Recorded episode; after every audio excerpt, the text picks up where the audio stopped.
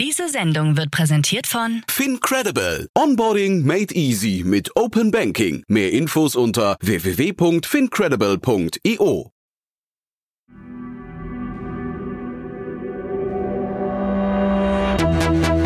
Startup Insider.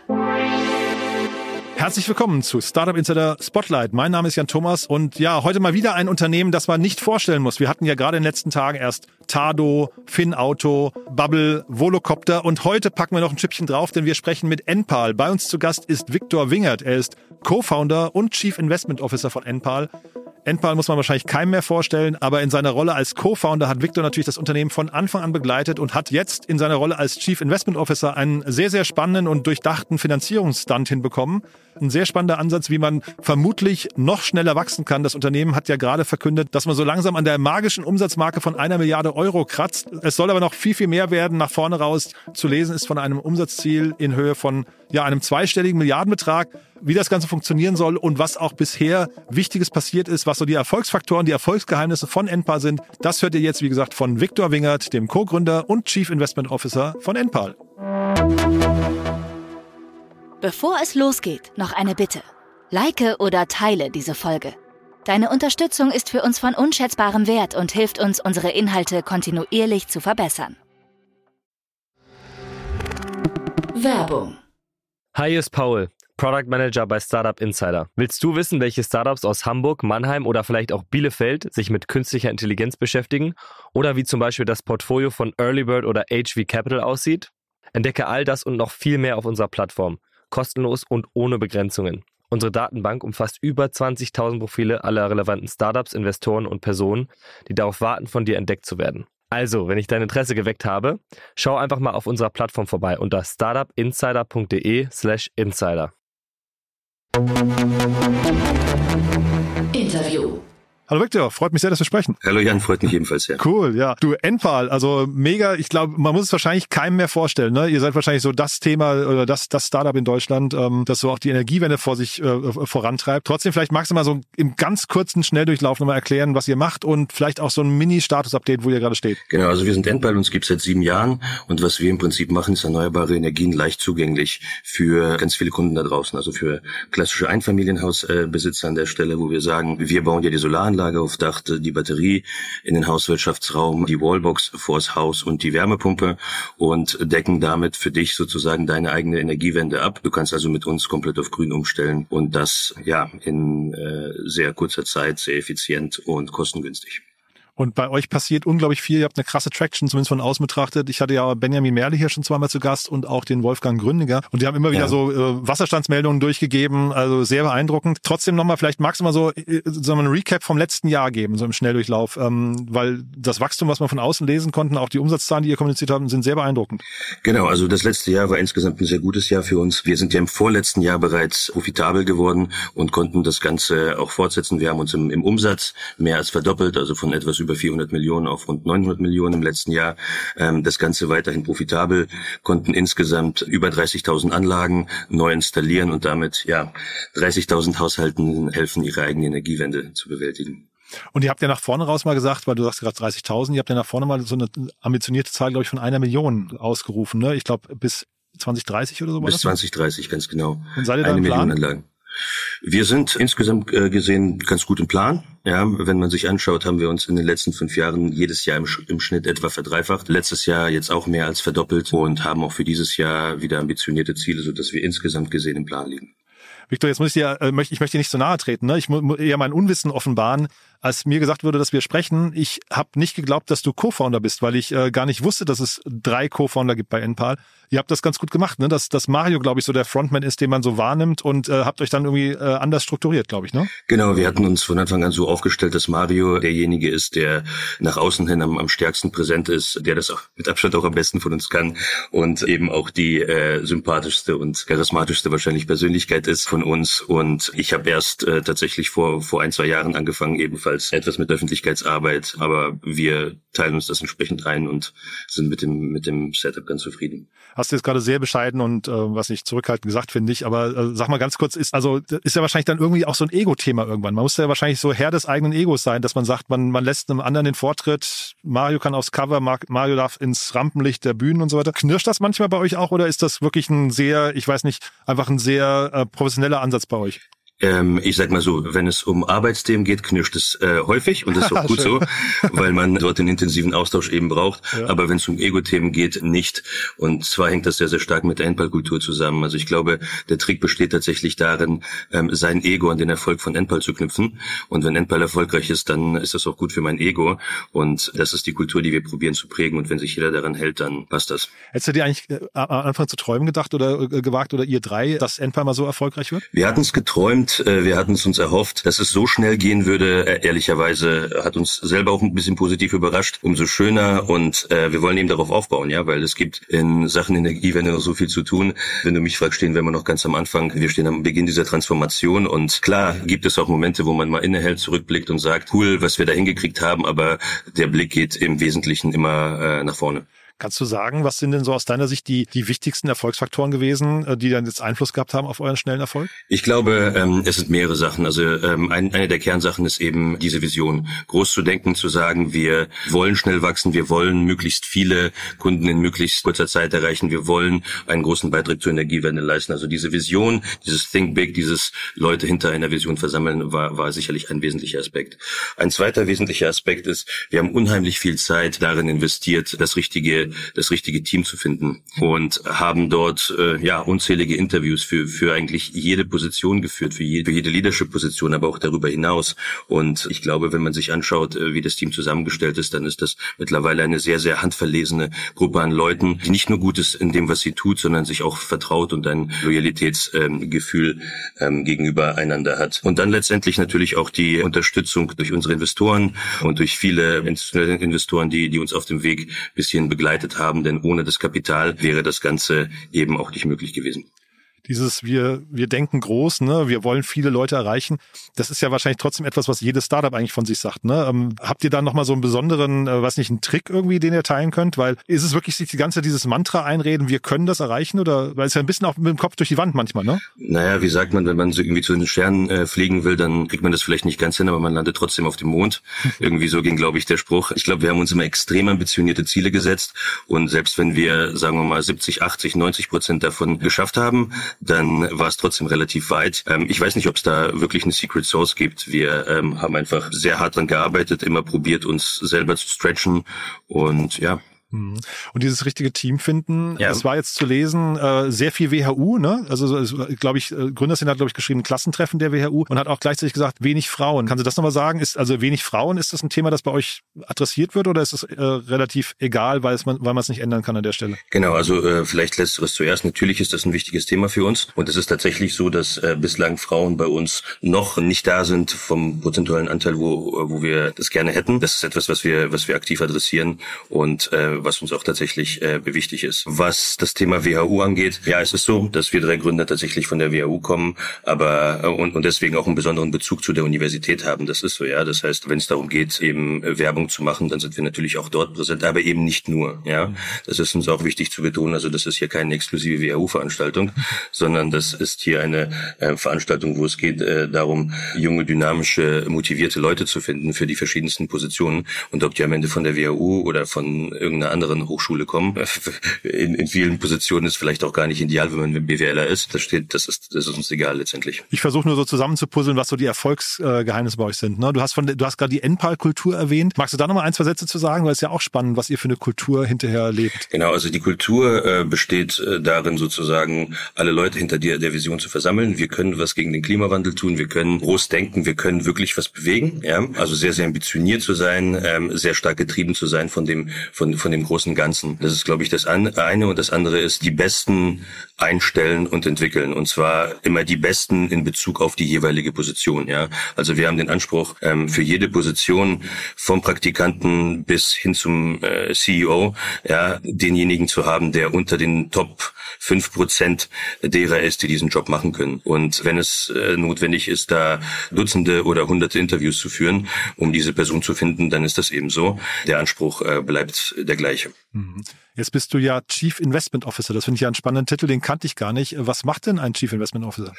Bei uns ist das so definiert, dass ich tatsächlich mich um alle Finanzierungsfragen kümmere. Also alles, was mit sowohl Eigenkapital als auch Fremdkapital ähm, Finanzierung zu tun hat, sowohl auf NPAL als der übergeordneten Gesellschaft, wie auch in unseren Finanzierungsgesellschaften für die Anlagen. Also ganz einfach gesprochen, immer wenn es um Deals geht, dann ist das mein Verantwortungsbereich und ähm, dann kümmere ich mich drum. Also quasi der dritte Baustein, den du gerade genannt hast, ne? Investoren, Banken, Fremdkapital und so weiter.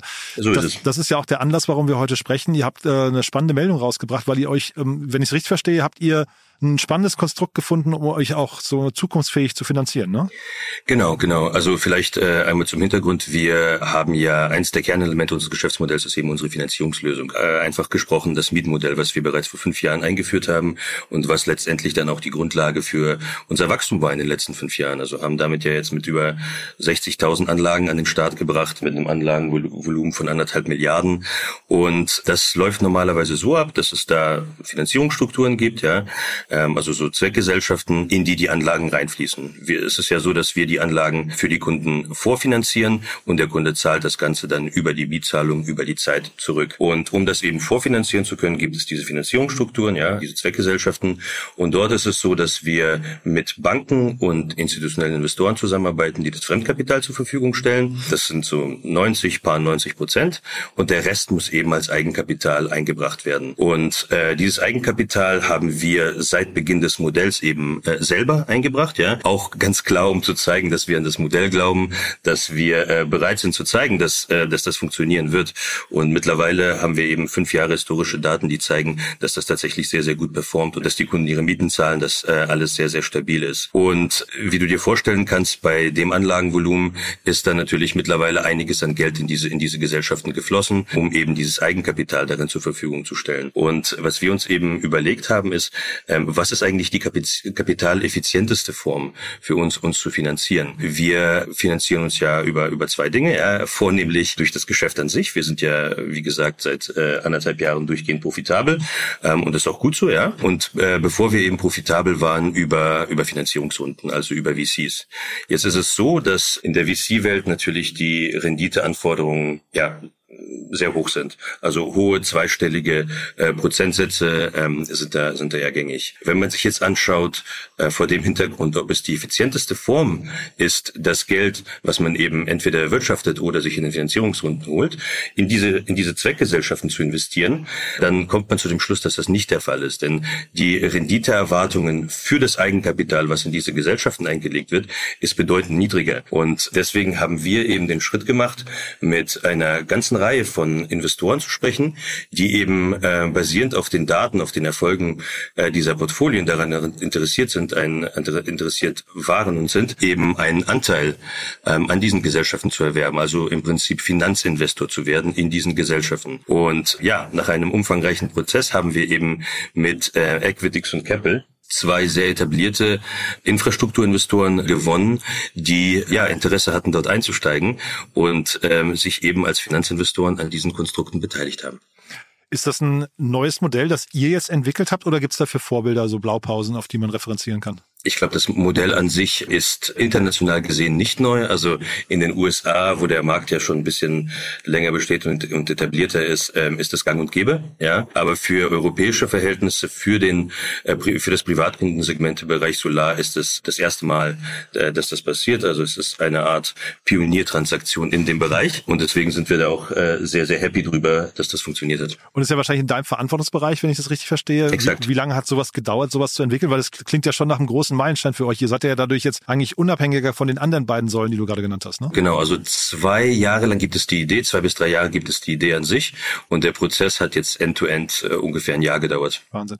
Und wie abhängig seid ihr jetzt von Kapitalmarktschwankungen? Also jetzt vor allem Zinspolitik, ist das für euch jetzt an der Stelle wichtig oder seid ihr davon unabhängig dann? Nein, wir sind davon äh, völlig unabhängig. Wir setzen unsere Finanzierungsstrukturen ja so auf, dass wir die Zinssätze über eben Hedges immer ähm, für die gesamte Laufzeit einloggen. Das heißt, in, in diesen Konstrukten interessiert es uns gar nicht, was, was mit den Zinsen passiert, sondern es ist alles dauerhaft gelockt. Heißt das dann aber auch, es gibt für ein Unternehmen jetzt in eurer Größe, es gibt irgendwann so einen Punkt, wo Equity-Runden zu teuer werden? Nein, das heißt es nicht. Ich glaube nur, wir müssen immer darauf schauen, was ist die effizienteste Variante, mhm. äh, an Kapital zu kommen. Die beste Variante ist eben profitabel zu sein, so wie wir das äh, eben sind. Ja? Äh, aber die zweiteffizienteste Variante ist eben, oder äh, eine weitere Variante ist eben zu schauen, wo ist eigentlich bei uns Kapital gebunden. Und ähm, das war eben über die letzten Jahre sehr stark der Fall in diesen Zweckgesellschaften. ja.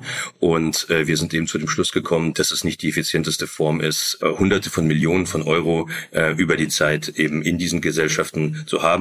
Gleichwohl ist es uns sehr, sehr wichtig, weiterhin dort beteiligt zu sein. Also wir sind ja nicht, äh, wir sind ja weiterhin äh, Teil dieser Gesellschaften. Und noch wichtiger, wir sind nach wie vor das Gesicht zu den Kunden. Ja, äh, die Kunden sind überhaupt das Wichtigste, was wir haben. Und deswegen werden wir auch weiterhin Ansprechpartner für die Kunden bleiben. Wir werden den gesamten Service für die Kunden machen, also Wartung, Reparaturen, alles, was eben so ansteht. Aus Kundenperspektive ändert sich also exakt gar nichts.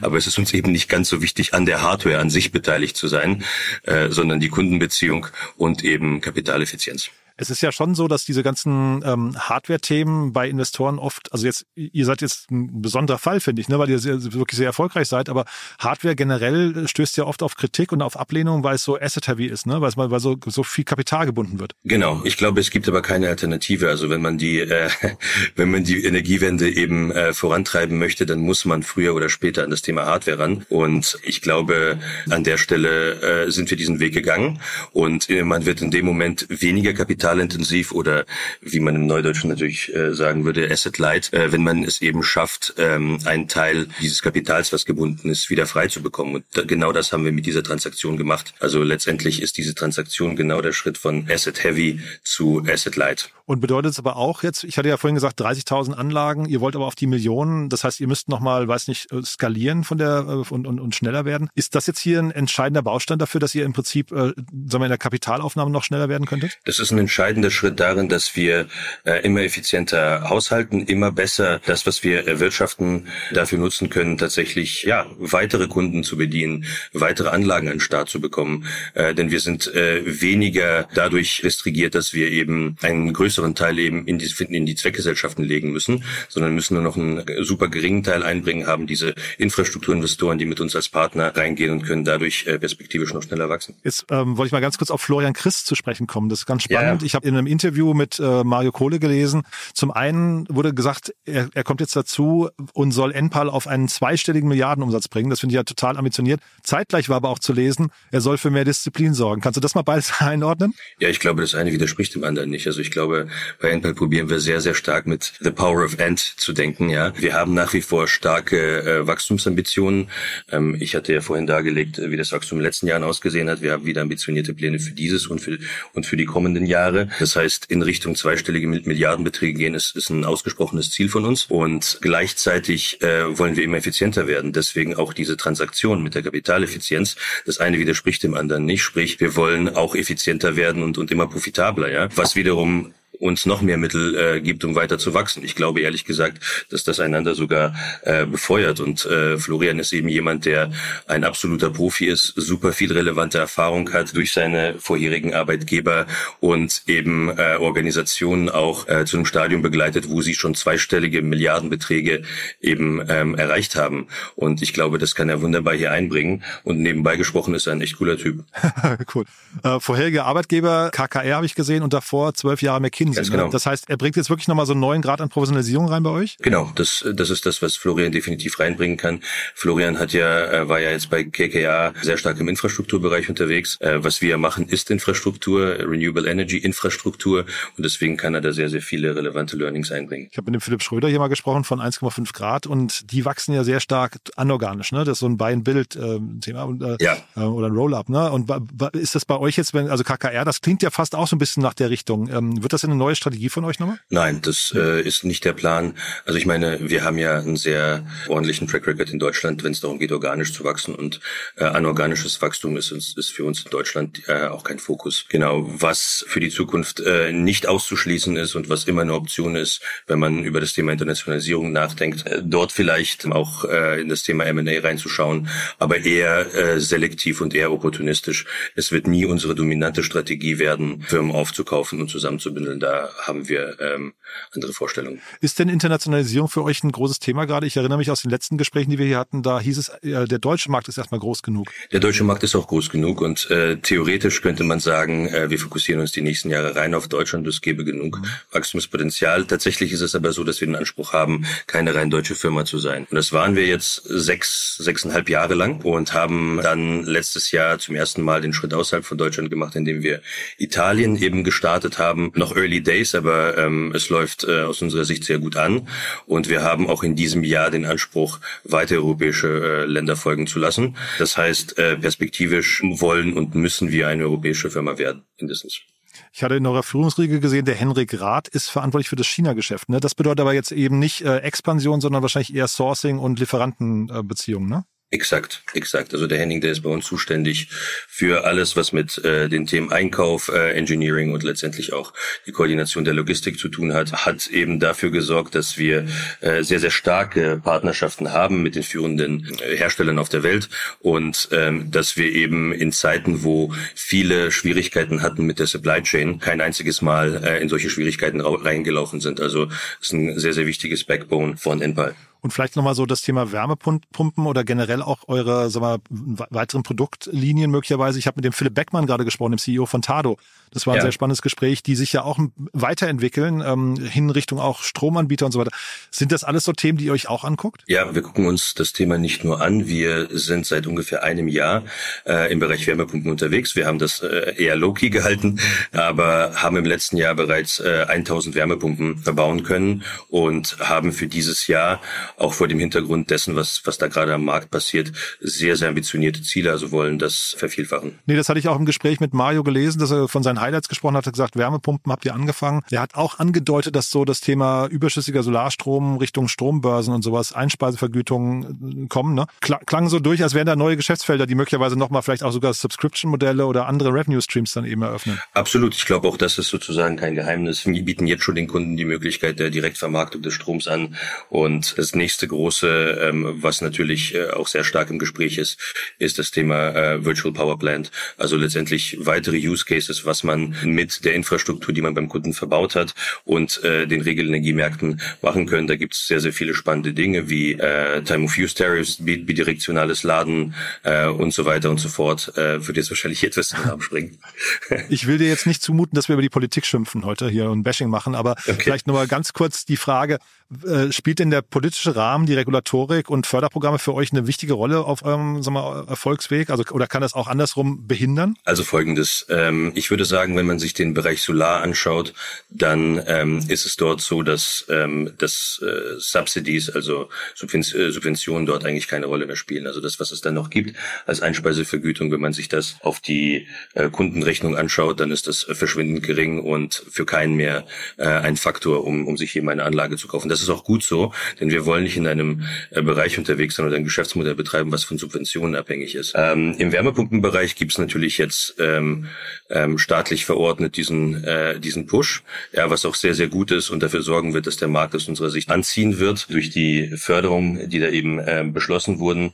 Ähm, auch da äh, denke ich muss das Ziel sein, perspektivisch dazu, dazu zu kommen, ähm, dass keinerlei Subventionen mehr angeboten werden, denn auch da muss das Modell völlig subventionsfrei emissionsfrei funktionieren. Aber wenn es eben ähm, kurz- bis mittelfristig dazu führt, dass der Markt angekurbelt wird, dann ist das erstmal eine, äh, eine positive Entwicklung. Und ja, ähm, stellenweise hat es uns die Politik im letzten Jahr nicht ganz einfach gemacht. Also ich sage nur, das Förderprogramm der KfW, was am Ende keins war, ähm, oder auch das, äh, das Hin und Her mit dem Heizungsgesetz hat jetzt nicht notwendigerweise dafür gesorgt, dass äh, die Konsumenten mehr Lust ähm, auf diese Produkte hatten.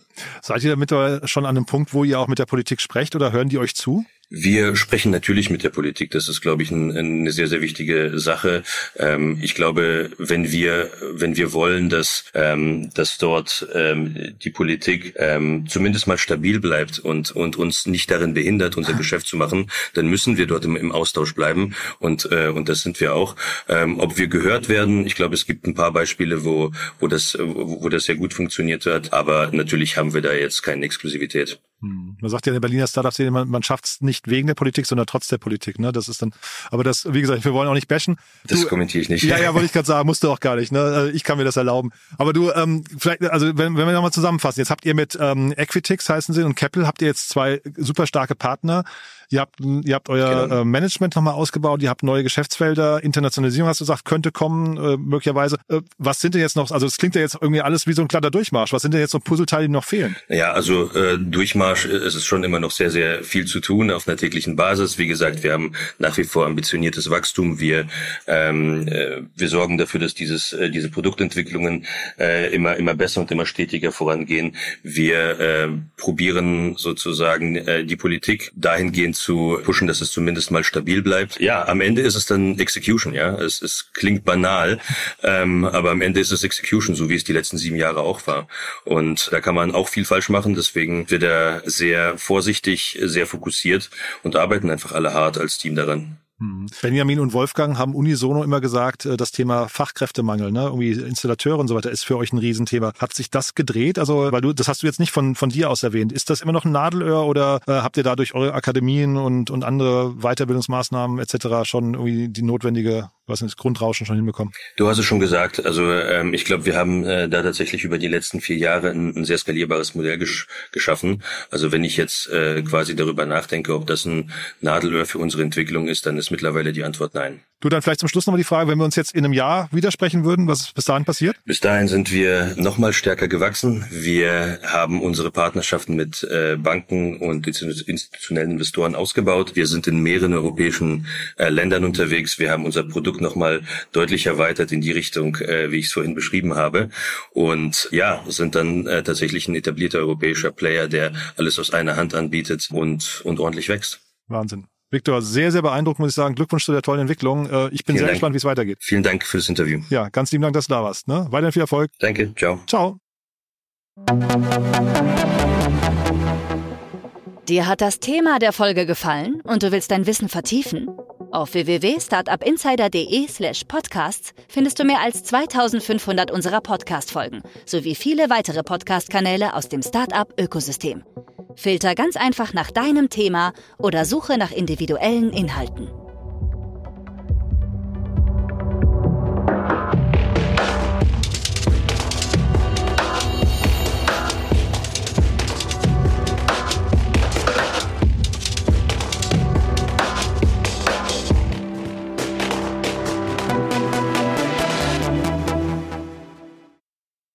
Diese Sendung wurde präsentiert von Fincredible. Onboarding made easy mit Open Banking. Mehr Infos unter www.fincredible.io.